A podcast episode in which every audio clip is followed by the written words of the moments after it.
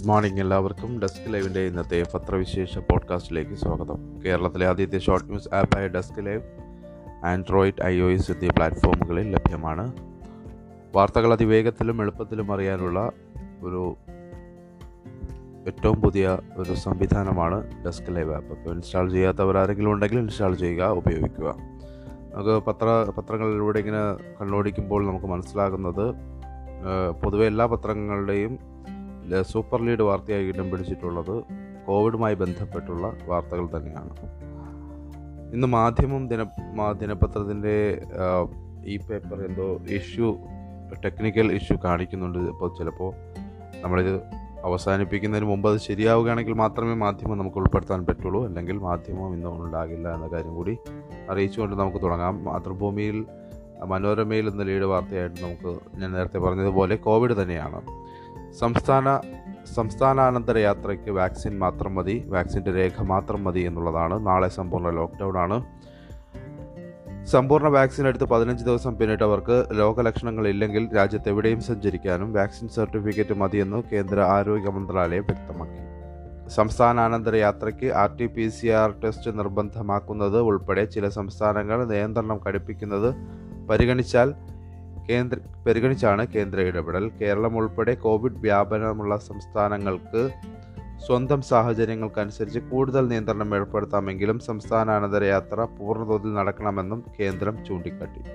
വിമാനം rail ജലമാർഗം bus തുടങ്ങിയ ഏത് മാർഗത്തിലും ബാധകമാകുന്ന പൊതുയാത്രാ നിബന്ധനകളുമായി മാർഗരേഖയും ആരോഗ്യ മന്ത്രാലയം പുറത്തിറക്കി. മാസ്കും ഫേസ് ഷീൽഡും ഉപയോഗിക്കുന്നവരെ മാത്രമേ യാത്രയ്ക്ക് അനുവദിക്കാവൂ. അതും മൂക്കും വായും കൃത്യമായി മൂടിയിരിക്കണം. വിമാനയാത്രയിൽ അധിക സുരക്ഷയ്ക്ക് വസ്ത്രത്തിന് മുകളിൽ ധരിക്കുന്ന ഗൗൺ പി പി കിറ്റ് മുതലായവ ഇനി ആവശ്യമില്ലെന്ന് മാർഗരേഖ വ്യക്തമാക്കുന്നു. നാളെ സമ്പൂർണ ലോക്ക്ഡൗൺ ആണ്. സംസ്ഥാനത്ത് നാളെ സമ്പൂർണ ലോക്ക്ഡൗൺ ആണ്. കോവിഡ് വ്യാപനം അതിരൂക്ഷമായി തുടരുന്ന സാഹചര്യത്തിൽ സംസ്ഥാനത്ത് സമ്പൂർണ നാളെ സമ്പൂർണ ലോക്ക്ഡൗൺ ട്രിപ്പിൾ ലോക്ക്ഡൗണിന് സമാനമായ നിയന്ത്രണമാണ് ഏർപ്പെടുത്തുക. കഴിഞ്ഞ രണ്ട് ഞായറാഴ്ചകളിൽ ലോക്ക്ഡൗൺ ഒഴിവാക്കിയിരുന്നു. അവശ്യ സാധനങ്ങൾ വിൽക്കുന്ന കടകൾ മാത്രമേ നാളെ തുറക്കൂ. ഒഴിവാക്കാനാകാത്ത യാത്രകൾക്ക് പാസ് എടുക്കേണ്ടി വരും. എല്ലാ ദിവസത്തെയും നിയന്ത്രണങ്ങൾ കൂടുതൽ കർക്കശമാക്കാനോ എന്നത് സംബന്ധിച്ച് ഇന്ന് വൈകിട്ട് മുഖ്യമന്ത്രിയുടെ അധ്യക്ഷതയിൽ ചേരുന്ന കോവിഡ് അവലോകന യോഗം തീരുമാനമെടുക്കും. വരും ദിവസങ്ങളിൽ സമ്പൂർണ അടച്ചിടൽ ഒഴിവാക്കിയുള്ള കടുത്ത നിയന്ത്രണങ്ങൾ ഏർപ്പെടുത്താൻ ഏർപ്പെടുത്താനാണ് സാധ്യത. രാത്രികാല കർഫ്യൂ കൂടുതൽ കർശനമാക്കാനും ആലോചിക്കുന്നുണ്ട്. ഇന്നലെ മുപ്പത്തിരണ്ടായിരത്തി എണ്ണൂറ്റി ഒന്ന് പോസിറ്റീവ് കേസുകളായിരുന്നു. ടി പി ആർ പത്തൊമ്പത് ദശാംശം ഇരുപത്തിരണ്ട് ശതമാനമായി ഉയർന്നു. കോവിഡിനൊപ്പം തന്നെ എല്ലാ പത്രങ്ങളുടെയും മുൻപേജിൽ ഇടം പിടിച്ചിട്ടുള്ള ഒരു പ്രധാന വാർത്ത അല്ലെങ്കിൽ കോവിഡിനേക്കാൾ ലീഡായി മാതൃഭൂമി നൽകിയിരിക്കുന്നതും ഈ വാർത്തയാണ്. കാബൂൾ ഭീകരാക്രമണത്തിൽ ബൈഡൻ തിരിച്ചടിക്കും. തിരിച്ചടിക്കുമെന്ന് ബൈഡൻ കഴിഞ്ഞ ദിവസം പറഞ്ഞതാണ് ലീഡായി നൽകിയിട്ടുള്ളത്. ഭീകരാക്രമണത്തിൽ മരണം നൂറ്റി എഴുപതായിരിക്കുന്നു കൂടുതൽ ആക്രമണങ്ങൾക്ക് സാധ്യതയെന്ന് യു എസ് വ്യക്തമാക്കിയിട്ടുണ്ട്. അഫ്ഗാനിസ്ഥാനിലെ കാബൂൾ വിമാനത്താവളത്തിന് പുറത്ത് ഇസ്ലാമിക് സ്റ്റേറ്റ് നടത്തിയ ആക്രമണത്തിൽ ശക്തമായി തിരിച്ചടിക്കുമെന്ന് U S president Joe Biden. I എസിന്റെ ഉപവിഭാഗമായ ഖോരാസൻ ഭീകര സംഘടന നടത്തിയ സ്ഫോടനങ്ങളിൽ പതിമൂന്ന് യു എസ് പട്ടാളക്കാരും ഒരു കുട്ടിയുമടക്കം മൂന്ന് ബ്രിട്ടീഷുകാരും എഴുപത്തിയൊൻപത് അഫ്ഗാനികളും അടക്കം നൂറ്റി എഴുപത് പേർ ഇതുവരെ കൊല്ലപ്പെട്ടു. നൂറ്റി നാൽപ്പത്തി മൂന്ന് പേർക്ക് പരിക്കുണ്ട്. ചോര പുരണ്ട വസ്ത്രങ്ങളും ബാഗുകളും വിമാനത്താവള പരിസരത്ത് ചിതറിക്കിടക്കുകയാണ്. പരിക്കേറ്റവരെ കൊണ്ട് കാബൂളിലെ ആശുപത്രികൾ നിറഞ്ഞു. താലിബാൻ ഭീഷണിയിൽ ഡോക്ടർമാരും നഴ്സുമാരും ആശുപത്രിയിൽ എത്തുന്നില്ല ദാരുണമായ ഈ ആക്രമണത്തിന് പിന്നിൽ ഐ എസ് ആണെന്നും തങ്ങൾക്ക് മറക്കാനോ പൊറുക്കാനോ ആവില്ലെന്നും സംഭവത്തിന് പിന്നാലെ വൈറ്റ് ഹൗസിൽ നടത്തിയ വികാരനിർഭരമായ വാർത്താ സമ്മേളനത്തിൽ ബൈഡൻ പറഞ്ഞു. അവരെ വേട്ടയാടി പകരം ചോദിക്കും. അഫ്ഗാനികളെ രക്ഷിക്കാൻ കാവൽ നിന്ന അമേരിക്കക്കാരുടെ ജീവനാണ് അവരെടുത്തത്. ശക്തമായി പ്രതികരിക്കും. ഹൊരാസിനെ ആക്രമിക്കാൻ യു എസ് കമാൻഡർമാർക്ക് ഉത്തരവ് നൽകിക്കഴിഞ്ഞു സംഘടനയുടെ സമ്പത്തും നേതൃത്വവും സംവിധാനങ്ങളും നശിപ്പിക്കും. ഒഴിപ്പിക്കൽ ദൗത്യം പൂർത്തിയാക്കുക തന്നെ ചെയ്യും. ആർക്കും തടയാനാവില്ല. ദൗത്യം അവസാനിക്കുന്ന ചൊവ്വാഴ്ചയ്ക്ക് ശേഷവും അമേരിക്കക്കാർ അഫ്ഗാനിലുണ്ടെങ്കിൽ അവരെ കണ്ടെത്തി പുറത്തെത്തിക്കുമെന്നും ബൈഡൻ പറഞ്ഞു. അതേസമയം ചാവേർ ആക്രമണം വകവയ്ക്കാതെ ആയിരങ്ങൾ വെള്ളിയാഴ്ചയും വിമാനത്താവളത്തിലേക്ക് ഇരച്ചെത്തി. ആയിര അഞ്ഞ അയ്യായിരത്തി നാനൂറ് പേരാണ് നിലവിൽ താവളത്തിലുള്ളത്. യു എസ് നാറ്റോ സേന ഒഴിപ്പിക്കൽ ദൗത്യം പുനരാരംഭിച്ചു. ആക്രമണത്തിന്റെ ഉത്തരവാദിത്തം ഏറ്റെടുത്ത ഖൊരാസൻ വിമാനത്താവള കവാടത്തിൽ പൊട്ടിത്തെറിച്ച ചാവേറിന്റെ ചിത്രം പുറത്തുവിട്ടു.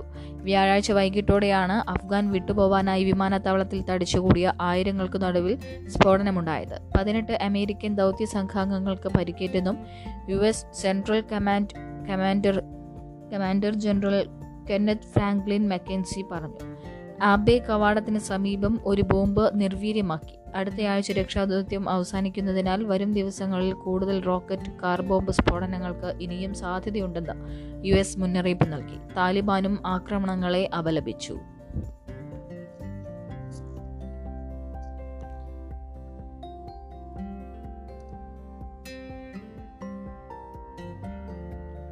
മറ്റൊരു വാർത്ത മാതൃഭൂമി മുൻപേജിൽ നൽകിയിട്ടുള്ളത് ക്വാറി ദൂരപരിധി ഹൈക്കോടതി ഉത്തരവിന് സുപ്രീം കോടതിയുടെ സ്റ്റേ. ഇപ്പോൾ പ്രവർത്തിക്കുന്ന ക്വാറികൾക്ക് ഉത്തരവ് ബാധകം.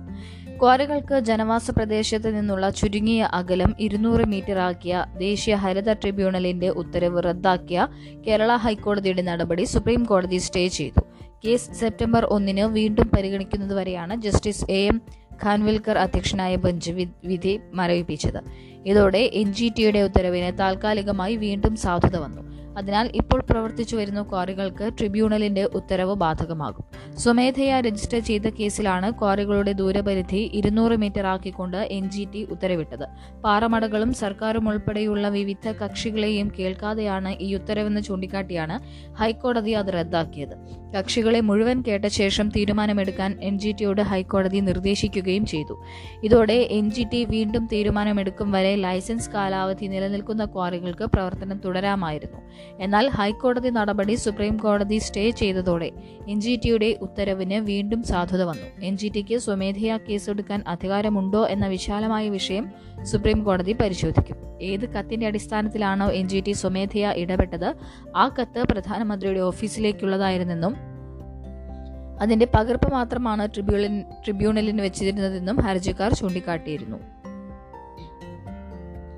പാറമടകളുടെ ദൂരപരിധി പുതുക്കി നിശ്ചയിച്ച് എൻ ജി ടി പുറപ്പെടുവിച്ച ഉത്തരവ് ചോദ്യം ചെയ്ത് സർക്കാരും ക്വാറി ഉടമകളും നൽകിയ ഹർജികളിലായിരുന്നു ഹൈക്കോടതിയുടെ ഉത്തരവ്. സ്ഫോടനം നടക്കുന്ന പാറമടകളുടെ ദൂരപരിധി ജനവാസ മേഖലയിൽ നിന്ന് ഇരുന്നൂറ് മീറ്ററും അല്ലാത്തവയുടെ നൂറ് മീറ്ററുമായി നിശ്ചയിച്ചാണ് ട്രിബ്യൂണൽ ട്രിബ്യൂണലിന്റെ ഉത്തരവുണ്ടായത്. ഇനി മനോരമയിലേക്ക് വന്നാൽ മനോരമയിൽ മാത്രമല്ല എല്ലാ പത്രങ്ങളുടെയും മുൻപേജിൽ ഇടം പിടിച്ചിട്ടുള്ള ഒരു മരണ വാർത്ത ദുഃഖകരമായ ഒരു വാർത്ത പാചക വിദഗ്ധൻ കെ നൌഷാദിന്റെ മരണ വാർത്തയാണ് ബിരിയാണി പെരുമയിൽ വിവാഹ സദസ്സുകളുടെ മനസ്സും വയറും നിറച്ച പാചക വിദഗ്ധനും മുൻനിര ചലച്ചിത്ര നിർമ്മാതാവുമായ കെ നൌഷാദ് അന്തരിച്ചു. ഉദര നട്ടൽ സംബന്ധ രോഗങ്ങൾക്ക് ഒരു വർഷത്തിലേറെയായി ചികിത്സയിലായിരുന്നു. തിരുവല്ല ബിലീവേഴ്സ് മെഡിക്കൽ കോളേജ് ആശുപത്രിയിൽ ഇന്നലെ രാവിലെ എട്ടരയോടെയായിരുന്നു അന്ത്യം. ഈ മാസം പന്ത്രണ്ടിന് ഹൃദയാഘാതത്തെ തുടർന്ന് നൌഷാദിന്റെ ഭാര്യ ഷീബ മരിച്ചിരുന്നു. ഏകമകൾ നഷ്വ മുത്തൂർ ജുമാ മസ്ജിദ് ഖബർസ്ഥാനിൽ ഔദ്യോഗിക ബഹുമതികളോടെ കബറടക്കി. ബ്ലസ്സി എന്ന സംവിധായകനെ മലയാള സിനിമയ്ക്ക് സമ്മാനിച്ച കാഴ്ച എന്ന സിനിമയുടെ നിർമ്മാതാവായിരുന്നു. ദീപികയുടെ മുൻപേജിൽ നമുക്ക് മറ്റൊരു ഞെട്ടിക്കുന്ന വാർത്ത വായിക്കാം. മൈസൂരു കൂട്ടമാനഭംഗം കഴിഞ്ഞ ദിവസം നമ്മൾ വായിച്ച ഒരു വാർത്തയാണ് ഒരു എം ബി എ വിദ്യാർത്ഥിനിയെ ക്രൂരമായി ബലാത്സംഗം ചെയ്ത വാർത്ത. അതിൽ മൂന്ന് മലയാളികൾ ഉൾപ്പെടെ നാല് വിദ്യാർത്ഥികൾ സംശയനിഴലിൽ എന്നൊരു വാർത്തയാണ്. മൈസൂരുവിനടുത്ത് ചാമുണ്ടി ഹില്ലിൽ എം ബി എ വിദ്യാർത്ഥിനി കൂട്ടമാനഭംഗത്തിനിരയായ സംഭവത്തിൽ മലയാളികൾ ഉൾപ്പെടെ നാല് എഞ്ചിനീയറിംഗ് വിദ്യാർത്ഥികൾക്കായി പോലീസ് തെരച്ചിൽ തുടങ്ങി. മൈസൂരു നഗരത്തിലെ പ്രമുഖ കോളേജിൽ പഠിക്കുന്ന മൂന്ന് മലയാളി വിദ്യാർത്ഥികളും തമിഴ്നാട്ടിൽ നിന്നുള്ള ഒരു വിദ്യാർത്ഥിയുമാണ് സംശയ നിഴലിലുള്ളത്. ബുധനാഴ്ച കോളേജിൽ നിന്ന് അപ്രത്യക്ഷരായ ഇവരെ തേടി രണ്ട് അന്വേഷണ സംഘങ്ങൾ കേരളത്തിലേക്കും ഒരു അന്വേഷണ സംഘം തമിഴ്നാട്ടിലേക്കും തിരിച്ചിട്ടുണ്ടെന്നാണ് പ്രാദേശിക മാധ്യമങ്ങൾ റിപ്പോർട്ട് ചെയ്യുന്നത്. നഗരത്തിലെ സ്വകാര്യ കോളേജിൽ എം ബി എക്ക് പഠിക്കുന്ന ഇരുപത്തിരണ്ടുകാരിയാണ് ചൊവ്വാഴ്ച വൈകുന്നേരം ഏഴ് മുപ്പതോടെ ചാമുണ്ടി ഹില്ലിനടുത്ത് ലളിത ത്രിപുരയിൽ കൂട്ടമാനഭംഗത്തിനിരയായത്. സംഭവം നടന്ന ചൊവ്വാഴ്ച രാത്രി ഏഴ് മുപ്പത് മുതൽ ചാമുണ്ടി ഹിൽ പ്രദേശത്തെ ടവർ ലൊക്കേഷൻ പരിശോധിച്ചതിൽ നിന്ന് ഇരുപത് മൊബൈൽ നമ്പറുകൾ പോലീസ് ശേഖരിച്ചിരുന്നു. ഈ നമ്പറുകളിൽ സംശയ നിഴലിലായിരുന്ന നാല് വിദ്യാർത്ഥികളുടെ മൊബൈൽ നമ്പറുകളുമുണ്ട്. ബുധനാഴ്ച കോളേജിൽ പരീക്ഷയുണ്ടായിരുന്നു. എന്നാൽ പോലീസ് കോളേജിലെത്തി അന്വേഷിച്ചപ്പോൾ വിദ്യാർത്ഥികൾ കോളേജിൽ എത്തിയിട്ടില്ലെന്നും മനസ്സിലായി. ഇതോടെയാണ് ഇവരെ കണ്ടെത്താൻ കേരളത്തിലേക്കും തമിഴ്നാട്ടിലേക്കും അന്വേഷണ സംഘങ്ങൾ തിരിച്ചിരിക്കുന്നത്. A D G P C H Pratap Reddy മൈസൂരുവിൽ camp ചെയ്താണ് അന്വേഷണത്തിന് നേതൃത്വം നൽകുന്നത്. ഇന്നലെ വൈകുന്നേരം മൈസൂരുവിലെത്തിയ ആഭ്യന്തരമന്ത്രി അരഗ ജ്ഞാനേന്ദ്ര അന്വേഷണ പുരോഗതി വിലയിരുത്തി. മാതൃഭൂമി കഴിഞ്ഞ മൂന്ന് ദിവസം ഒരു മാധ്യമ പ്രവർത്തനത്തിന്റെ വളരെ ഒരു പഠനാർഹമായിട്ടുള്ള ഒരു മാതൃക നമുക്ക് വേണമെങ്കിൽ സൂ ചൂണ്ടിക്കാണിക്കാവുന്ന റിപ്പോർട്ടായിരുന്നു മാതൃഭൂമിയുടെ ഒരു ഒരു റിപ്പോർട്ട്. കൊച്ചിയിൽ നിന്നുള്ള റിപ്പോർട്ടായിരുന്നു. അത് വീട്ടിൽ സുരക്ഷിതമായി കിടന്നുറങ്ങാനാകാതെ തീവണ്ടിയിൽ അഭയം തേടിയ ഒരു കുടുംബത്തിന്റെ വാർത്ത. അവർ മെനിഞ്ഞാന്നാണ് ആ പത്രത്തിൽ പത്രങ്ങളിൽ അവരുടെ വാർത്തയായിട്ട് ഉൾപ്പെടുത്തിയത്. അതിനുശേഷം ഇന്നലെ വീണ്ടും അതിന്റെ അനുബന്ധമായ റിപ്പോർട്ട് നൽകുകയും ഇന്ന് അത് അത് ഹൈക്കോടതി അല്ലെങ്കിൽ അധികാരികളുടെ ശ്രദ്ധയിൽ കൊണ്ടുവരികയും കൃത്യമായിട്ടുള്ള നടപടിയിലേക്ക് അത് പോവുകയും അതിനൊരു ഇമ്പാക്റ്റ് ഉണ്ടാക്കുകയും ചെയ്തിരിക്കുന്നു എന്നുള്ളതാണ്. ഹൈക്കോടതി ഇടപെടുകയും മഞ്ജുവിന്റെ മക്കളുടെയും സുരക്ഷ ഉറപ്പുവരുത്തണമെന്ന് ഹൈക്കോടതി ആവശ്യപ്പെടുകയും ചെയ്തിട്ടുണ്ട്. വിഷയത്തിൽ സ്വമേധയാ കേസെടുക്കുന്നതിനായി പോലീസിന്റെ വിശദീകരണം തേടിക്കൊണ്ടാണ് ജസ്റ്റിസ് ദേവൻ രാമചന്ദ്രൻ നിർദ്ദേശം നൽകിയത്. കൊല്ലം ഇരവിപുരത്തെ സുനാമി ഫ്ളാറ്റിൽ സമൂഹവിരുദ്ധരുടെ ശല്യം കാരണം അന്തിയുറങ്ങാൻ കഴിയാതായ മഞ്ജുവിന്റെ മഞ്ജുവിന്റെയും രണ്ട് മക്കളുടെയും ദുരിതം മാതൃഭൂമിയാണ് കഴിഞ്ഞ ദിവസം റിപ്പോർട്ട് ചെയ്തിരുന്നത്. ഇത് ശ്രദ്ധയിൽപ്പെട്ടതിനെ തുടർന്നാണ് സ്വമേധയാ കേസെടുക്കുന്നതിനുള്ള നടപടികൾ ഹൈക്കോടതി സ്വീകരിച്ചത്. ഇതിനായി മാതൃഭൂമി റിപ്പോർട്ട് അടക്കം ചീഫ് ജസ്റ്റിസ് എസ് മണികുമാറിന് കൈമാറാൻ ഹൈക്കോടതി നിർദ്ദേശിച്ചു. വിവരങ്ങളുടെ അടിസ്ഥാനത്തിൽ സ്വമേധയാ കേസെടുക്കേണ്ടതുണ്ടോ എന്ന് കോടതി പരിശോധിക്കും. സുരക്ഷ ഒരുക്കണമെന്ന് നിർദ്ദേശിച്ച കോടതി മറ്റാർക്കും അതിന്റെ പേരിൽ ബുദ്ധിമുട്ടുണ്ടാക്കരുതെന്ന നിർദ്ദേശവും നൽകി. പോലീസിന്റെ റിപ്പോർട്ട് ലഭിച്ച ശേഷമായിരിക്കും തുടർ നടപടികൾ. ഇത് സത്യത്തിൽ നമുക്ക് ചില നമ്മൾ പൊതുവെ കണ്ടുവരുന്ന ഒരു ഒരു റിപ്പോർട്ട് കൊടുക്കുകയും അതങ്ങ് അതിന്റേതായ വഴിയിൽ വിടുകയും ചെയ്യുന്ന രീതിയാണ്. പക്ഷേ മാതൃഭൂമി വാർത്തയുടെ പിന്നാലെ തന്നെ കൂടുകയും അതിൽ കൃത്യമായിട്ടുള്ള ഒരു ഇമ്പാക്റ്റ് ഉണ്ടാക്കിയെടുക്കുകയും ചെയ്തു എന്നുള്ളത് അഭിനന്ദ അഭിനന്ദനാർഹമായ ഒരു കാര്യം തന്നെയാണ്. ഗർഭിണി പൂച്ചയെ രക്ഷിച്ച മലയാളികൾക്ക് പത്ത് ലക്ഷം വീതം എന്ന വാർത്ത മനോരമയുടെ മുൻപേജിൽ തന്നെ വായിച്ചു വായിക്കാം. ദുബായ് ഭരണാധികാരിയുടെ സമ്മാനം രണ്ട് മലയാളികളടക്കം നാലു പേർക്ക്. ആളൊഴിഞ്ഞ കെട്ടിടത്തിന്റെ മൂന്നാം നിലയിൽ ബാൽക്കണിയിൽ കുടുങ്ങിയ ഗർഭിണി പൂച്ചയെ രക്ഷിച്ച രണ്ട് മലയാളികളടക്കം നാല് പേർക്ക് യു ഐ വൈസ് പ്രസിഡന്റും പ്രധാനമന്ത്രിയും Dubai ഭരണാധികാരിയുമായ Sheikh Mohammed bin Rashid Al Maktoum പത്ത് ലക്ഷം രൂപ വീതം സമ്മാനിച്ചു. ദുബായ് റോഡ് ട്രാൻസ്പോർട്ട് അതോറിറ്റിയുടെ ബസ് ഡ്രൈവറായ കോതമംഗലം സ്വദേശി നസീർ മുഹമ്മദ് പൂച്ചയെ രക്ഷിക്കുന്നത് വീഡിയോയിൽ പകർത്തിയ കോഴിക്കോട് വടകര സ്വദേശിയും ഗ്രോസറി കട ഉടമയുമായ അബ്ദുൾ റഷീദ് മൊറോക്കോ സ്വദേശി അഷ്റഫ് പാകിസ്ഥാൻ സ്വദേശി ആതിഫ് മഹമ്മൂദ് എന്നിവർ എന്നിവർക്കാണ് പാരിതോഷികം. ഭരണാധികാരിയുടെ ഓഫീസിൽ നിന്നെത്തിയ ഉദ്യോഗസ്ഥൻ നേരിട്ട് തുക സമ്മാനിച്ചു. സമ്മാനം നേടാനായത് ഭാഗ്യമാണെന്നും അഭിമാനവും സന്തോഷവുമുണ്ടെന്നും നസീറും റാഷിദും പറയുന്നു. നിന്ന് തിരിയാനിടയുമില്ലാത്ത ബാൽക്കണിയുടെ അരികിൽ കുടുങ്ങിയ പൂച്ചയെ നസീർ അഷ്റഫ് ആതിഫ് എന്നിവർ ചേർന്ന് തിരിച്ചു പിടിച്ചു തിരിച്ചു പിടിച്ച ക്ഷമിക്കണം. നസീർ അഷ്റഫ് ആത്തിഫ് എന്നിവർ ചേർന്ന് വിരിച്ചു പിടിച്ച പുതപ്പിലേക്ക് ചാടിച്ചാണ് രക്ഷിച്ചത്. വീഡിയോ വൈറലായതോടെ ഷെയ്ഖ് മുഹമ്മദ് അഭിനന്ദന ട്വീറ്റ് ഇട്ടിരുന്നു. ദുബായ് പോലീസ് എത്തിയാണ് പൂച്ചയെ കൊണ്ടുപോയത്.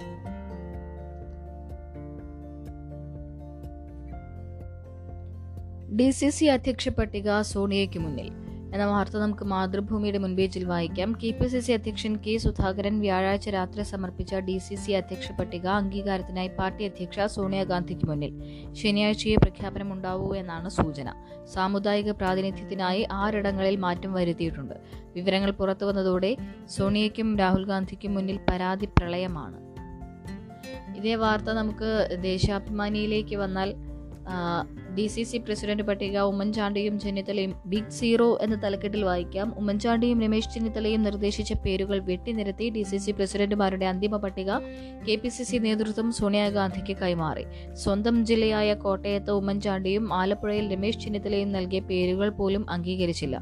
തിരുവനന്തപുരം ആലപ്പുഴ പാലക്കാട് കാസർഗോഡ് എന്നീ കാസർഗോഡ് എന്നിവിടങ്ങളിൽ A I C C general secretary K C വേണുഗോപാലിന്റെ നോമിനികളായി നോമിനികളാണ് ഇടം നേടിയത്.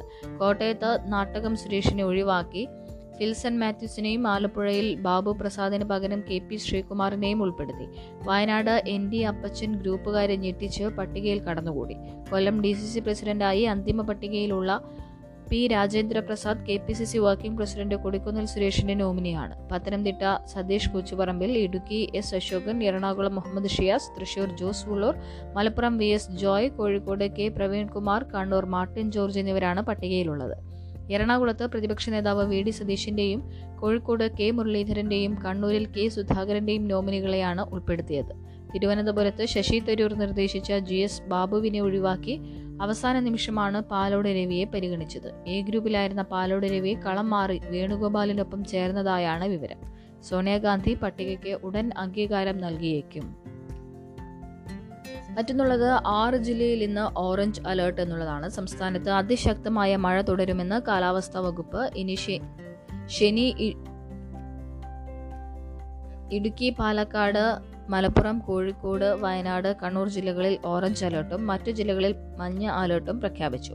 ഞായറാഴ്ച പത്തനംതിട്ട കോട്ടയം ഇടുക്കി പാലക്കാട് മലപ്പുറം വയനാട് ജില്ലകളിൽ ഓറഞ്ച് അലേർട്ടും തിരുവനന്തപുരം ഒഴികെയുള്ള ജില്ലകളിൽ യെല്ലോ അലേർട്ടുമാണ്. താഴ്ന്ന പ്രദേശങ്ങൾ നദീതീരങ്ങൾ മലയോര പ്രദേശങ്ങൾ എന്നിവിടങ്ങളിലുള്ളവർ അതീവ ജാഗ്രത പാലിക്കണം. നിർദ്ദേശമനുസരിച്ച് മാറി താമസിക്കണം.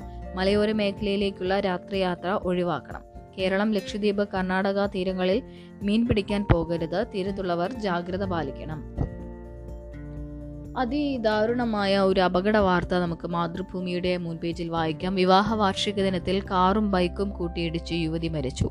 നാലാം വിവാഹ വാർഷിക ദിനത്തിലുണ്ടായ വാഹനാപകടത്തിൽ യുവതിക്ക് ദാരുണാന്ത്യം. മംഗലാപുരം മംഗലപുരം വാലിക്കോണം വെയിലൂർ ചീനിവിള തൊടിയിൽ വീട്ടിൽ രാഹുലിന്റെ ഭാര്യ അർച്ചനയാണ് മരിച്ചത്. രാഹുൽ മുത്ത് ബൈക്കിൽ പോകവേ കാറുമായി കൂട്ടിയിടിച്ചായിരുന്നു അപകടം. വിവാഹ വാർഷികം ആഘോഷിക്കാൻ സുഹൃത്തുക്കൾക്കായി വൈകിട്ട് വീട്ടിൽ സൽക്കാരം ഒരുക്കിയിരുന്നു വെള്ളിയാഴ്ച രാവിലെ പതിനൊന്ന് മണിയോടെ പോത്തൻകോട് ഐരുപ്പാറ റോഡിൽ തേരുവിള ജംഗ്ഷന് സമീപമായിരുന്നു അപകടം. ഒരു വിവാഹ ചടങ്ങിൽ പങ്കെടുക്കാൻ പോകുന്നതിനിടെ എതിരെ വന്ന കാറുമായി ബൈക്ക് കൂട്ടിയിടിക്കുകയായിരുന്നു.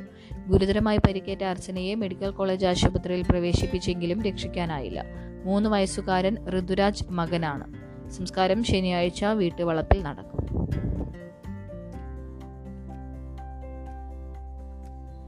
മീൻപാത്രം തട്ടിത്തെറിപ്പിച്ച സംഭവത്തിൽ ദൃക്സാക്ഷികളും തെളിവുമില്ല. കൂടുതൽ അന്വേഷണം വേണമെന്ന് ലേബർ ഓഫീസർ. റിപ്പോർട്ട് മന്ത്രിക്ക് കൈമാറി. കരമന പാലത്തിന് സമീപം മീൻ വിൽക്കുകയായിരുന്ന മരിയ പുഷ്പത്തിന്റെ മീനും പാത്രവും പോലീസ് തട്ടിത്തെറിപ്പിച്ച സംഭവത്തിൽ തെളിവുകൾ ലഭിച്ചില്ലെന്നും കൂടുതൽ അന്വേഷണം ആവശ്യമാണെന്നും ജില്ലാ ലേബർ ഓഫീസറുടെ റിപ്പോർട്ട്. സംഭവത്തിൽ ദൃക്സാക്ഷികളെ കണ്ടെത്താൻ കഴിഞ്ഞില്ല. C C T V camera ദൃശ്യങ്ങൾ പരിശോധിക്കാനുള്ള അധികാരമില്ലാത്തതിനാൽ തെളിവുകൾ ലഭിച്ചിട്ടില്ല. സംഭവത്തിൽ വ്യക്തത കുറവുള്ളതിനാൽ കൂടുതൽ അന്വേഷണം ആവശ്യമാണെന്നും ലേബർ ഓഫീസർ മന്ത്രി വി. ശിവൻകുട്ടിക്ക് നൽകിയ റിപ്പോർട്ടിൽ പറയുന്നു. റിപ്പോർട്ടിന്റെ അടിസ്ഥാനത്തിൽ മന്ത്രിയുടെ ഓഫീസ് ഉദ്യോഗസ്ഥ തലത്തിൽ ചർച്ച നടത്തിയ ശേഷം മറ്റു നടപടി നടപടികളിലേക്ക് നീങ്ങാനാണ് സാധ്യത. എന്നാൽ കഴിഞ്ഞ ദിവസം സി സി ടി വി ദൃശ്യങ്ങൾ കേന്ദ്രീകരിച്ചുള്ള അന്വേഷണ വിവരങ്ങൾ പോലീസ് പുറത്തുവിട്ടിരുന്നു. പോലീസ് ജീപ്പ് പാലത്തിൽ നിർത്തുന്നതും സെക്കൻഡുകൾക്കകം അവിടെ നിന്നും പോകുന്നതിന്റെ ദൃശ്യ സി സി ടി വി ദൃശ്യങ്ങളും ലഭിച്ചിട്ടുണ്ടെന്നായിരുന്നു പോലീസിന്റെ വാദം. മരിയ പുഷ്പം മീൻ തട്ടിത്തെറിപ്പിക്കുന്നത് ദൃശ്യങ്ങളിലുണ്ടോ എന്ന് പോലീസ് വ്യക്തമാക്കുന്നില്ല. മരിയ പുഷ്പം മീൻ സ്വയം തട്ടിത്തെറിപ്പിച്ചതാണെന്നാണ് പോലീസിന്റെ വാദം. പോലീസാണ് തട്ടിത്തെറിപ്പിച്ചതെന്ന ആരോപണത്തിൽ മരിയ പുഷ്പവും ഉറച്ചു നിൽക്കുകയാണ്. ഇതിനിടെ ദൃക്സാക്ഷികൾ എന്ന് പറയുന്ന മൂന്ന് പേരുടെ മൊഴിയും പോലീസ് പുറത്തുവിട്ടു. എന്നാൽ ലേബർ ഓഫീസർ നടത്തിയ അന്വേഷണത്തിൽ സാക്ഷികളെ കണ്ടെത്താൻ സാധിച്ചിട്ടില്ല. കഴിഞ്ഞ ബുധനാഴ്ചയാണ് മീൻ വിൽപ്പന നടത്തിയ വലിയതുറ സ്വദേശിനി മരിയ പുഷ്പത്തിന്റെ മീനും പാത്രവും പോലീസ് തട്ടിത്തെറിപ്പിച്ചതായി ആരോപണമുയർന്നത്. ഇതേ തുടർന്ന് ഇവർ റോഡിൽ കുത്തിയിരുന്ന് പ്രതിഷേധിക്കുന്ന ദൃശ്യങ്ങൾ സാമൂഹിക മാധ്യമങ്ങളിൽ പ്രചരിച്ചതോടെയാണ് സംഭവം വിവാദമായത്. ജല അതോറിറ്റിയിൽ അതീവ ഗൗരവ തർക്കം വെള്ളത്തിന് ചാർജ് വേണോ കരം മതിയോ എന്നൊരു വാർത്ത നമുക്ക് മനോരമയുടെ ഉൾപേജിൽ വായിക്കാം. കരമായി അടച്ചാലും ചാർജായി അടച്ചാലും വെള്ളം ഉപയോഗിക്കുന്ന ഉപഭോക്താവിന് ലാഭമൊന്നുമില്ല. പക്ഷേ വെള്ളക്കരമെന്ന് വേണോ അതോ വാട്ടർ ചാർജ് എന്ന് വേണോ എന്നതിന്റെ പേരിൽ ജല അതോറിറ്റിയും യൂണിയനും തമ്മിൽ പൊരിഞ്ഞ തർക്കം. കരം എന്നത് ശരിയായ അർത്ഥമല്ല ധ്വനിപ്പിക്കുന്നത് എന്നതിനാൽ കത്തിടപാടുകളിൽ വെള്ളക്കരം എന്ന വാക്കിനു പകരം ഇനി മുതൽ വാട്ടർ ചാർജ് എന്ന് മതിയെന്ന് ജല അതോറിറ്റി തീരുമാനിച്ചിരുന്നു. എന്നാൽ നിലവിലെ വെള്ളക്കരം എന്ന വാക്ക് തന്നെ തുടരണമെന്നാണ് സി ഐ ടി യുവിന്റെ ആവശ്യം. കഴിഞ്ഞ മുപ്പത്തിയഞ്ച് വർഷമായി ജല അതോറിറ്റി രേഖകളിൽ ഉപയോഗിക്കുന്ന വെള്ളക്കരം എന്ന പദം വാട്ടർ ചാർജ് എന്ന പേരിൽ വെള്ളത്തിന്റെ വിലയാക്കി മാറ്റാനുള്ള തീരുമാനത്തിനു പിന്നിൽ ചില ഉന്നത ഉദ്യോഗസ്ഥരുടെ താൽപ്പര്യമുണ്ടെന്നാണ് Kerala water authority employees union general secretary P Sasidharan Nair ആരോപണം. കേന്ദ്ര സർക്കാരിന്റെ ഉദാരവൽക്കരണ നയങ്ങളുടെ ഉപാസകരായ ജല അതോറിറ്റിയിലെ ചില ഉന്നതർ ഇടതു സർക്കാരിന്റെ ബദൽ നയങ്ങൾ ജലവിതരണ മേഖലയിൽ അട്ടിമറിക്കാനാണ് വാക്കുമാറ്റത്തിലൂടെ പരിശ്രമിക്കുന്നതെന്നും ജനറൽ സെക്രട്ടറി ആരോപിച്ചു.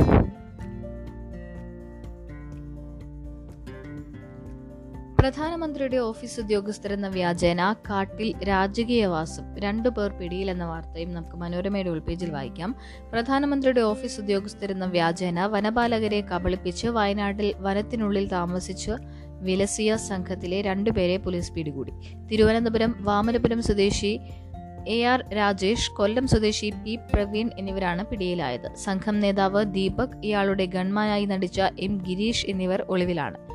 പ്രധാനമന്ത്രിയുടെ ഓഫീസ് ഉദ്യോഗസ്ഥരാണെന്ന വ്യാജനയാണ് സംഘം രണ്ടാഴ്ച നാടൊട്ടുക്കും ചുറ്റിയടിച്ചത്. തിരുവനന്തപുരത്ത് നിന്ന് വിമാനത്തിൽ ഹൈദരാബാദിലും ബംഗളൂരുവിലും എത്തിയ ശേഷമാണ് വയനാട്ടിലെത്തിയത്. നക്ഷത്ര ഹോട്ടലുകളിലായിരുന്നു താമസം. വയനാട്ടിലെത്തിയ സംഘം വനപാലകരെ കബളിപ്പിച്ച് വെട്ടത്തൂരിലെ വാച്ച് ടവറിൽ താമസിച്ചു. വി ഐ പി പരിഗണനകളോടെയായിരുന്നു കാനനവാസം. ഉന്നത സൈനിക ഉദ്യോഗസ്ഥനായി നടിച്ച ദീപക്കിന് രണ്ട് ഗൺമാന്മാരും ഒരു സഹായിയും ഉണ്ടായിരുന്നു. വെട്ടത്തൂരിലെ താമസത്തിന് ശേഷം വടക്കനാട്ട് സ്വകാര്യ റിസോർട്ടിൽ താമസിച്ച പ്രതികളെ മദ്യപിച്ച് ബഹളമുണ്ടാക്കിയതിന്റെ പേരിൽ ബത്തേരി പോലീസ് വിളിച്ചു വരുത്തിയിരുന്നു. അവിടെയും ഉന്നതരാണെന്ന് പറഞ്ഞ് രക്ഷപ്പെട്ടു. സംഘം തട്ടിപ്പുകാരെന്ന് മനസ്സിലായപ്പോൾ ആൾമാറാട്ടം വഞ്ചന തുടങ്ങിയ കുറ്റങ്ങൾക്കെതിരെ വനപാലകർ പോലീസിൽ പരാതി നൽകി. ഇതോടെയാണ് പോലീസ് അന്വേഷണം ആരംഭിച്ചത്. ഇവരുടെ ആധാർ രേഖകളിൽ നിന്ന് ലഭിച്ച വിവരപ്രകാരം പ്രതികളുടെ വീട്ടിലെത്തിയാണ് രണ്ടുപേരെ പിടികൂടിയത്. അതേസമയം സംഘത്തലവൻ ദീപക് തങ്ങളെയും കബളിപ്പിച്ചുവെന്ന് പിടിയിലായവർ പറയുന്നു. പട്ടാളത്തിൽ ജോലി വാഗ്ദാനം ചെയ്ത തന്റെ പക്കൽ നിന്ന് മൂന്ന് പോയിന്റ് ഏഴ് അഞ്ച് ലക്ഷം രൂപ വാങ്ങിയെന്ന് കൊല്ലം സ്വദേശി പ്രവീൺ മൊഴി നൽകി. അനാഥനായി തനിക്ക് ജോലി ശരിപ്പെടുത്താമെന്ന് പറഞ്ഞാണ് കൂടെ കൂട്ടിയതെന്ന് രാജേഷും പറയുന്നു. സമൂഹ മാധ്യമം വഴിയാണ് ദീപക്കിനെ പരിചയപ്പെട്ടത്. അടുത്ത യാത്രയ്ക്ക് തയ്യാറായി നിൽക്കാൻ കഴിഞ്ഞ ദിവസം ദീപക് അറിയിച്ചിരുന്നു. എന്നാൽ വയനാട് യാത്ര പ്രശ്നമായതോടെ പിന്തിരിയുകയായിരുന്നുവെന്നും രാജേഷ് പറഞ്ഞു. ഇൻസ്പെക്ടർ പി എൽ ഷൈജുവിന്റെ നേതൃത്വത്തിലാണ് അന്വേഷണം. വാഹനത്തിന്റെ ബാങ്ക് വായ്പാ വിവരങ്ങൾ ഇനി വെബ്സൈറ്റിൽ പ്രസിദ്ധീകരിക്കുമെന്നുള്ള വളരെ ശുഭകരമായിട്ടുള്ളൊരു അറിയിപ്പ് മുഖ്യമന്ത്രി ആന്റണി രാജു നൽകിയിട്ടുണ്ട്. വാഹന കൈമാറ്റത്തിന് ഇനി ബാങ്കുകളിൽ എൻ ഒ സിക്ക് വേണ്ടി അലയേണ്ടതില്ലെന്ന് മന്ത്രി ആന്റണി രാജു അറിയിച്ചു. ഇതിനായി ബാങ്കുകളെ ഗതാഗത വകുപ്പിന്റെ വാഹന വെബ്സൈറ്റുമായി ബന്ധിപ്പിക്കും.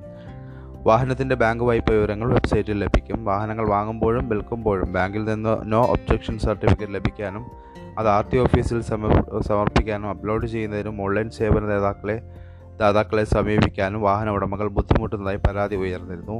വാഹനത്തെ സംബന്ധിച്ച ബാങ്ക് വിവരങ്ങളെല്ലാം ഇനി വാഹന സൈറ്റിൽ ലഭ്യമാകും. പുതിയ വാഹനങ്ങൾ വാങ്ങുമ്പോഴും ബാങ്ക് വായ്പയുടെ വിവരങ്ങൾ ഈ സൈറ്റിൽ നൽകും. സംസ്ഥാന മോട്ടോർ വാഹന വകുപ്പ് നാഷണൽ ഇൻഫോർമാറ്റിക്സ് സെന്റർ സംസ്ഥാന ബാങ്കേഴ്സ് സമിതി എന്നിവയുമായി നടത്തിയ ചർച്ചയിലാണ് തീരുമാനം. ഒരു മാസത്തിനുള്ളിൽ നടപടികൾ പൂർത്തിയാക്കണമെന്ന് നിർദ്ദേശം നൽകിയതായി മന്ത്രി ആന്റണി രാജു പറഞ്ഞു. മറ്റൊന്ന് കേരളത്തിലെ നൂറിൽ എൺപത്തി അഞ്ച് പേർക്ക് ഇന്റർനെറ്റ് ഉണ്ട്. ദേശീയ തലത്തിൽ ഇത് നൂറിൽ നൂറിന് അറുപത് പേർ അറുപത് എന്ന എന്ന കണക്കാണ്. കേരളത്തിൽ ഓരോ നൂറ് പേരിലും എൺപത്തിയഞ്ച് പേർക്ക് ഇന്റർനെറ്റ് കണക്ഷൻ ഉണ്ടെന്ന് ടെലികോം റെഗുലേറ്ററി അതോറിറ്റിയുടെ റിപ്പോർട്ട് ദേശീയ തലത്തിൽ ഇത് അറുപതിലാണ് അറുപതാണ്. മിക്ക സംസ്ഥാനങ്ങളിലും നഗരമേഖലകളിലും കണക്ഷനുകളുടെ എണ്ണം കൂടുമ്പോൾ കേരളത്തിൽ ഇത് തിരിച്ചാണ്. കേരളത്തിലെ നഗരമേഖലകളിൽ ഓരോ നൂറ് പേരിൽ എഴുപത്തിയൊന്ന് പേർക്കാണ് ഇന്റർനെറ്റ് കണക്ഷൻ എന്നാൽ ഗ്രാമീണ മേഖലകളിൽ നൂറ് പേർ ഉള്ളതിൽ നൂറ്റി പത്തൊൻപത് പേർക്ക് കണക്ഷനുണ്ട് കേരളത്തിൽ നഗര ഗ്രാമീണ വ്യത്യാസം കുറവായതിനാലാകാം ഇതെന്ന് സൂചന. ദേശീയ തലത്തിൽ ഗ്രാമീണ മേഖലയിൽ ഓരോ നൂറ് പേരിലും മുപ്പത്തിയാറ് പേർക്ക് മാത്രമാണ് ഇന്റർനെറ്റ് ഉള്ളത് നഗരമേഖലയിൽ നൂറ്റിയേഴ്.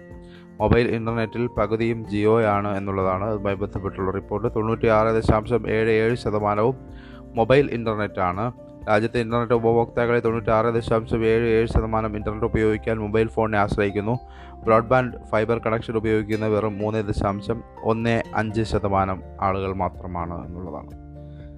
അപ്പോൾ നെറ്റും ഇന്റർനെറ്റ് സംവിധാനവും ഉള്ള സ്മാർട്ട് ഫോണുകൾ ആർക്കും ഉപയോഗിക്കാൻ കഴിയുന്ന വളരെ സുഗമ സുഖകരമായി ഉപയോഗിക്കാൻ കഴിയുന്ന ഒരു ആപ്പാണ് ഡെസ്ക് ലൈവ് ആപ്പ്. അത് മറക്കണ്ട. ഈ കണക്കിന്റെ അടിസ്ഥാനത്തിൽ വീണ്ടും ഓർപ്പിക്കുകയാണ് ഡെസ്ക് ലൈവ് ആപ്പ് വളരെ കുറഞ്ഞ ഡേറ്റ മാത്രം ഉപയോഗിച്ചുകൊണ്ട് പ്രവർത്തിക്കുന്ന ഒരു നൂതനമായിട്ടുള്ള ഒരു ആപ്പാണ് അപ്പോൾ ഉപയോഗിക്കുക.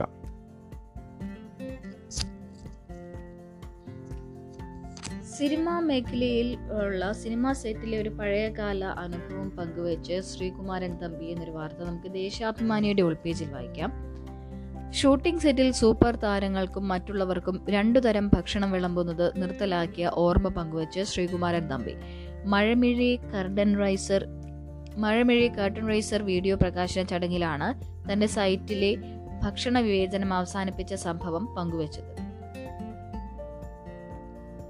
താൻ നിർമ്മാതാവായ സിനിമാ സെറ്റിൽ പ്രേം നസീർ ജയഭാരതി തുടങ്ങിയ താരങ്ങൾക്കും പ്രധാന വ്യക്തികൾക്കും ചിക്കൻ സിക്സ്റ്റി ഫൈവ് കൂട്ടി ആഹാരം. സാധാരണക്കാർക്ക് തൈര് സാധവും അത് ഏറെ വിഷമമുണ്ടാക്കി. പ്രൊഡക്ഷൻ കൺട്രോളറോട് എല്ലാവർക്കും ഒരേ ഭക്ഷണം നൽകാൻ നിർദ്ദേശിച്ചു. പതിനായിരം രൂപ മാത്രമാണ് അധികം ചെലവായത്. അന്ന് അതിനെ പല നിർമ്മാതാക്കളും എതിർത്തു. എന്നാൽ നസീർ അഭിനന്ദിച്ചു. മിസ്റ്റർ തമ്പി താങ്കൾ ചെയ്തത് വലിയ കാര്യമാണെന്നായിരുന്നു അദ്ദേഹം പറഞ്ഞത്. ആ സിനിമയുടെ ചെലവ് രണ്ടര ലക്ഷം രൂപയായിരുന്നു. അതിന്റെ പത്ത് ശതമാനമായ ഇരുപത്തി അയ്യായിരം രൂപയായിരുന്നു നായകനായ നസീറിന്റെ പ്രതിഫലം. ഇന്ന് സിനിമയുടെ ബജറ്റിന്റെ അൻപത് ശതമാനം സൂപ്പർ താരങ്ങളുടെ പ്രതിഫലമാണ്. സിനിമാ മേഖലയിലെ തൊണ്ണൂറ് ശതമാനം തൊഴിലാളികളും പട്ടിണിയിലാണ്. പണമുള്ളത് താരങ്ങൾക്ക് മാത്രമാണ്. സൂപ്പർ താരങ്ങളെന്നറിയപ്പെടുന്ന ഇരുപതോ മുപ്പതോ പേരും അവർക്കൊപ്പം നിൽക്കുന്ന ചില സംവിധായകരും സാങ്കേതിക പ്രവർത്തകരും മാത്രമാണ് അതിസമ്പന്നർ. അവരാണ് സിനിമ ഭരിക്കുന്നത്. അൻപത്തിയഞ്ച് വർഷമായി സിനിമയിൽ പ്രവർത്തിക്കുന്നു. മുഖമൂടിയില്ലാതെ സത്യം പറയുന്നതിനാൽ ദരിദ്രനാണ്. അഭിമാനമുള്ളത് കാരണമാണ് ആരുടെയും മുന്നിലും കൈനീട്ടാത്തത്. വയലാർ മരിക്കുമ്പോൾ ബാങ്ക് അക്കൗണ്ടിൽ ഉണ്ടായിരുന്നത് രണ്ടായിരത്തി അഞ്ഞൂറ് രൂപ. ഗിരീഷ് പുത്തഞ്ചേരിയുടെ പക്കലുണ്ടായിരുന്നത് നാൽപ്പത്തിയെട്ട് രൂപയും. ഇതാണ് തൊണ്ണൂറ് ശതമാനം സിനിമാ പ്രവർത്തകരുടെയും അവസ്ഥ. സിനിമ സൂപ്പർ താരങ്ങളുടേതായി മാറ്റിയെടുത്തു. ഫാൻസ് അസോസിയേഷനുകൾ സമാന്തര രാഷ്ട്രീയ പാർട്ടികളെ പോലെയാണ് പ്രവർത്തിക്കുന്നതെന്നും അദ്ദേഹം പറഞ്ഞു. നിലപാട് പേജുകൾ വേഗത്തിൽ ഓടിച്ചു നോക്കാം. മനോരമയിൽ ഇന്ന് ഈ ഗുരുതര വീഴ്ച ഓർമ്മിപ്പിക്കുന്നത് എന്നുള്ള ഒരു ഓർമ്മ ഓർമ്മപ്പെടുത്തലാണ്. ഡിജിറ്റൽ പഠന ഉപകരണങ്ങളും നെറ്റ്വർക്ക് ലഭ്യതയും ഉറപ്പാക്കണം. നെറ്റ്വർക്ക് ലഭിക്കാത്തതിനാൽ മൊബൈൽ ഫോണുമായി മരത്തിൽ കയറിയ വിദ്യാർത്ഥിക്ക് കൊമ്പടിഞ്ഞു വീണ് ഗുരുതരമായി പരിക്കേറ്റത് ഗൗരവമുള്ള ചില ചോദ്യങ്ങൾ ഉയർത്തുന്നുണ്ട്. കഴിഞ്ഞ ദിവസം അതുമായി ബന്ധപ്പെട്ട വാർത്തകളുണ്ടായിരുന്നു. ഓൺലൈൻ പഠനത്തിനും അനുബന്ധ കാര്യങ്ങൾക്കും ഡിജിറ്റൽ ഉപകരണങ്ങൾക്കൊപ്പം നെറ്റ്വർക്ക് ലഭ്യത കൂടി ഉറപ്പാക്കണമെന്ന് കേരളത്തെ ഓർമ്മിപ്പിക്കുകയാണ് ഈ വലിയ വീഴ്ച എന്നാണ് മനോരമ അതുമായി ബന്ധപ്പെട്ട നിലപാട് രൂപീകരിച്ചിരിക്കുന്നത്. ഇനി വേണ്ടത് അതിജാഗ്രത. എന്നാണ് മാതൃഭൂമിയുടേത് കേരളത്തിൽ മഹാമാരിയുടെ രണ്ടാമത്തെയോ മൂന്നാമത്തെയോ കൊടുങ്കാറ്റാണോ ഇപ്പോൾ ആഞ്ഞു വീശിക്കൊണ്ടിരിക്കുന്നത്? സാങ്കേതികം മാത്രമാണ് സാരമാക്കാനാകില്ല. അതിവേഗം മുക്തമാകുമെന്ന വ്യത്യസ്തമാണ് കേരളം വിശ്വസിച്ച് ആശ്വസിച്ച എല്ലാവരെയും നിരാശരാക്കിയും അമ്പരപ്പിച്ച് കോവിഡ് വ്യാപനം അതിതീവ്രമായിരിക്കുന്നു. ആദ്യഘട്ടത്തിൽ എന്തുകൊണ്ട് കേരളം എന്ന് ചോദിച്ചവരെല്ലാം ഇപ്പോൾ എന്തുകൊണ്ട് കേരളം എന്ന ചോദ്യം വിപരീതാർത്ഥത്തിൽ ഉയർത്തുകയാണ്. മരണനിരക്കിൽ ഇപ്പോഴും താരതമ്യേന പിറകിലാണെങ്കിലും മരിച്ചവരുടെ എണ്ണം ഇരുപതിനായിരം കടന്നിരിക്കുന്നു. നിയന്ത്രണങ്ങളിൽ അയവുണ്ടാകുമ്പോൾ നിയന്ത്രണങ്ങളിൽ നിന്ന് ഓരോരുത്തരും സൗകര്യപൂർവം ഒഴിഞ്ഞു നിൽക്കുന്ന അവസ്ഥ ടി പി ആർ നിരക്ക് ഇരുപത് ശതമാനത്തോളം എത്തിച്ചിരിക്കുന്നു. ഓരോ ദിവസവും ഇരുന്നൂറോളം പേർ മരിക്കുന്നു. വാക്സിൻ എടുത്തവർക്ക് പോലും രോഗവ്യാപനമുണ്ടെന്ന് രോഗവ്യാപനമുണ്ട്. രോഗവ്യാപനത്തിന് അറുതി വന്നു. ഇനി മാസ്ക് പോലും വേണ്ടെന്ന നിലപാടെടുത്ത അമേരിക്കയിൽ പോലും പ്രതിദിന കോവിഡ് ബാധ ഒന്നര ലക്ഷത്തിലധികമായി ഉയർന്നിരിക്കുന്നു. ലോകവ്യാപകമായി തന്നെ ഒഴിഞ്ഞു പോവുകയല്ല പഴുതില്ലാതെ വലയം ചെയ്യുകയാണ് കൊറോണ ഭീകരത എന്നതാണ് അവസ്ഥ. ഇനി ജാഗ്രത പാലിക്കേണ്ട നിമിഷങ്ങളാണെന്ന് ഓർമ്മിപ്പിക്കുകയാണ്. മറ്റ് മറ്റോ മറ്റൊന്ന് ജീവകാരുണ്യത്തിന് വിദ്യാധിരാജ ചട്ടമ്പി സ്വാമി ജയന്തിയാണ്. മഹാത്മാ അയ്യങ്കാളിയുടെയും ജയന്തി ഇത് തന്നെയാണ്. അതുമായി ബന്ധപ്പെട്ടുള്ള വളരെ വിശദമായിട്ടുള്ള ലേഖനങ്ങൾ നമുക്ക് എഡിറ്റോറിയൽ പേജുകളിൽ മനോരമയുടെയും വായിക്കാം ദേശാഭിമാനിയുടേതും വായിക്കാം.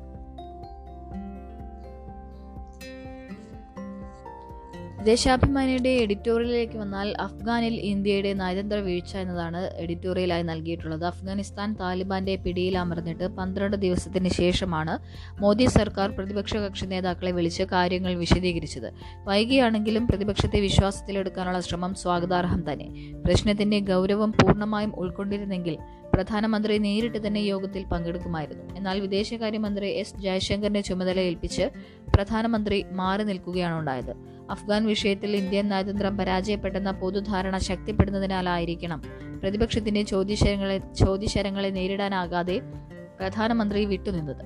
ഓഗസ്റ്റ് പതിനഞ്ചിന് താലിബാൻ എന്ന മതഭീകര പ്രസ്ഥാനം കാബൂൾ പിടിച്ചടക്കിയത് മുതൽ വല്ലാത്ത അനാഥത്വം അനുഭവിക്കുന്ന മേഖലയിലെ ഏക വൻ ശക്തിയാണ് ഇന്ത്യ എന്ന് പറയേണ്ടി വരുന്നതിൽ ഖേദമുണ്ട്. താലിബാനോടുള്ള നയം വ്യക്തമാക്കാൻ ഇനിയും സർക്കാരിന് കഴിഞ്ഞിട്ടില്ല. യു എൻ രക്ഷാസമിതിയിലും യു എൻ മനുഷ്യാവകാശ കമ്മീഷനിലും താലിബാൻ എന്ന പേര് പോലും ഇന്ത്യ ഉച്ചരിച്ചില്ല. ഇതിൽ നിന്ന് മോദി സർക്കാരിന്റെ നയതന്ത്ര പരാജയത്തിന്റെ ആഴം അളക്കാനാകും എന്നാണ് ദേശാഭിമാനി നിലപാടിലൂടെ പറയുന്നത്. അഫ്ഗാനിലെ മുൻ മന്ത്രി ജർമ്മനിയിൽ ഭക്ഷണ വിതരണക്കാരൻ എന്നൊരു വാർത്ത മനോരമയിൽ നമുക്ക് വായിക്കാം. കഴിഞ്ഞ ദിവസം സോഷ്യൽ മീഡിയയിലൊക്കെ ഇത് വാർത്തയായതാണ്. അഫ്ഗാനിസ്ഥാൻ സർക്കാർ രണ്ടു വർഷം കമ്മ്യൂണിക്കേഷൻ മന്ത്രിയായിരുന്ന സെയ്ദ് സദാത്ത് നാൽപ്പത്തൊമ്പത് വയസ്സിൽ ഇപ്പോൾ ജർമ്മനിയിൽ ഭക്ഷണ വിതരണക്കാരനായിട്ട് പ്രവർത്തിക്കുന്നു. രണ്ടായിരത്തി പത്തിൽ പതിനെട്ടിൽ മന്ത്രിസ്ഥാനം ഒഴിഞ്ഞ ശേഷം കഴിഞ്ഞ ഡിസംബറിലാണ് രാജ്യം വിട്ടത്. ജർമ്മനിയിലെ കിഴക്കൻ നഗരമായ ലൈപ്സിഗിൽ കുടിയേറിയ ശേഷമാണ് ഭക്ഷണ വിതരണ കമ്പനിയായ ലിഫിറാൻ ഡോയിൽ ജോലി ജോലി ജോലിക്ക് ചേർന്നത്. മന്ത്രിയായിരുന്ന ആൾ വിദേശത്ത് കൊറിയർ ജോലി എടുക്കുന്നതിനെ സ്വദേശത്ത് പലരും വിമർശിച്ചുവെങ്കിലും തനിക്ക് കുറ്റബോധമില്ലെന്നാണ് സദാത്ത് പറയുന്നത്. ഓറഞ്ച് യൂണിഫോം അണിഞ്ഞ സൈക്കിളിലാണ് വിതരണം. നഗരം നഗരത്തിലെ ഗതാഗത തിരക്കിൽ സൈക്കിൾ ഓടിക്കൽ ആദ്യം കഠിനമായിരുന്നുവെന്നും അദ്ദേഹം പറയുന്നു. ഐ ടി ടെലികോം ബിരുദധാരിയായ സദാത്ത് ബന്ധപ്പെട്ട മേഖലയിൽ ജോലി കണ്ടെത്താനാവുമെന്ന പ്രതീക്ഷയിലാണ്. ജർമ്മൻ ഭാഷ അറിയാത്തതാണ് തടസ്സം. ബ്രിട്ടീഷ് പൗരത്വം കൂടിയുള്ള സദാത്ത് ദിവസവും നാല് മണിക്കൂർ ജർമ്മൻ പഠനത്തിന് ശേഷം വൈകിട്ട് ഷിഫ്റ്റിലാണ് ജോലി ചെയ്യുന്നത്. അഫ്ഗാൻ താലിബാൻ പിടിച്ചതോടെ പതിനായിരങ്ങൾ രാജ്യം വീഴുന്ന സാഹചര്യത്തിലാണ് സദാത്തിന്റെ പ്രവാസ ജീവിതം മാധ്യമ ശ്രദ്ധ നേടിയത്.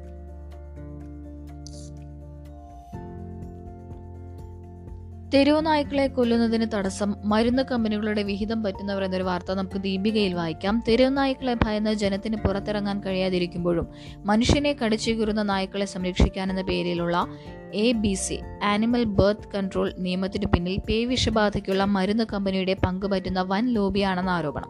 രാജ്യത്ത് പ്രതിവർഷം പേ വിഷബാധയ്ക്കുള്ള കുത്തിവയ്പ്പിനുള്ള മരുന്നിനായി ചെലവിടുന്നത് രണ്ടായിരത്തി എണ്ണൂറ് കോടിയിൽ പരം രൂപയാണ്.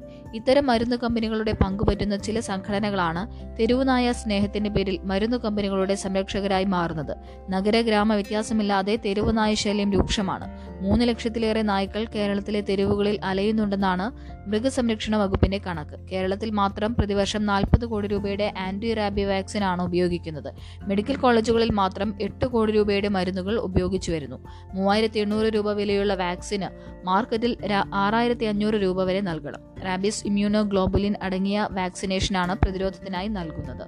തെരുവ് ആക്രമണത്തിനും ആക്രമണത്തിന് തെരുവ് നായ്ക്കളുടെ ആക്രമണത്തിനും പേവിഷബാധയ്ക്കും ഇരയാകുന്നവർക്ക് ഇരുപത്തിനാല് മണിക്കൂറിനകം നൽകേണ്ട ആന്റി റാബിസ് സിറം പ്രതിരോധ മരുന്നായ ആൻട്രോഡെർമൽ റാബിസ് വാക്സിൻ എന്നിവയാണ് കുത്തിവെക്കുന്നത്.